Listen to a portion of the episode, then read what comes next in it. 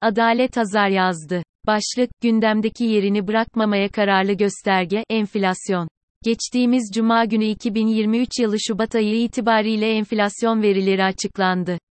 Bu yazımda son yıllarda gündemimizden sürekli düşmeyen bir gösterge olan ve güncel verisine ilişkin birkaç konuya dikkat çekmek isterim. Önce enflasyonu kısaca tanımlayalım. En basit ifadeyle, fiyatlar genel seviyesindeki artış olarak ifade edebiliriz. Eğer gelirinizdeki artış bu artışın altında kalıyor ise alım gücünüz günden güne erir, yaşam seviyeniz olumsuz etkilenir.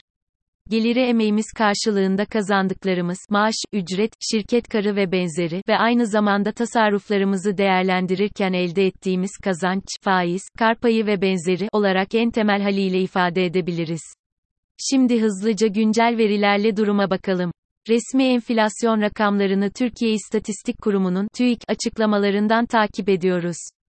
Şubat 2023 itibariyle enflasyon verileri şöyle, kaynak, TÜİK enflasyon konusunda kuşkusuz en belirleyici olan para politikası uygulamalarıdır.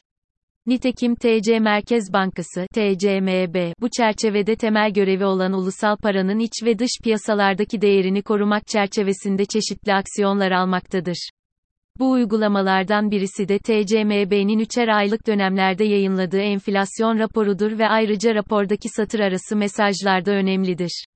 26 Ocak 2023 tarihinde yayınlanan ilgili raporun bir ilk sayfasında enflasyonun 2023 yılı sonunda %22,3 olarak gerçekleşeceği, 2024 yıl sonunda %8,8 ve 2025 yıl sonunda ise %5,0 seviyesine gerileyerek azalış eğilimini sürdüreceği tahmin edilmektedir ifadesi yer almaktadır. Açıklanan 2 aylık resmi enflasyon verisine göre TCMB'nin yıl sonu enflasyon hedefinin neredeyse yarısına ulaşılmış görünmektedir.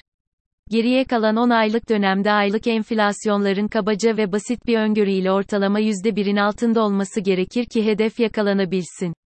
Bu ne kadar olası? Yorumu size bırakıyorum. İlave olarak bu tahmin yapılırken 6 Şubat 2023'de yaşadığımız deprem felaketinin maliyetleri ve piyasaya yansımaları enflasyon hedeflemesi öngörüsünde yer almamaktaydı.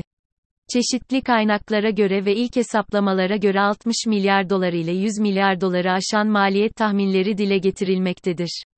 Maliyetlerdeki deprem yansımasını ilk gördüğümüz konuların başında kira ve ev satış rakamlarındaki öngörülemez şekilde hızlı artışlar olduğunu kolaylıkla ifade edebiliriz. Son bilgi olarak tüfe hesaplamasında ana grupların dikkate alınan en son ağırlık oranlarını aşağıdaki tabloda paylaşıyorum. Tahmin yapmak kuşkusuz çok önemlidir. Bir o kadar önemli olan da tahminden sapmaların minimum düzeyde olmasıdır.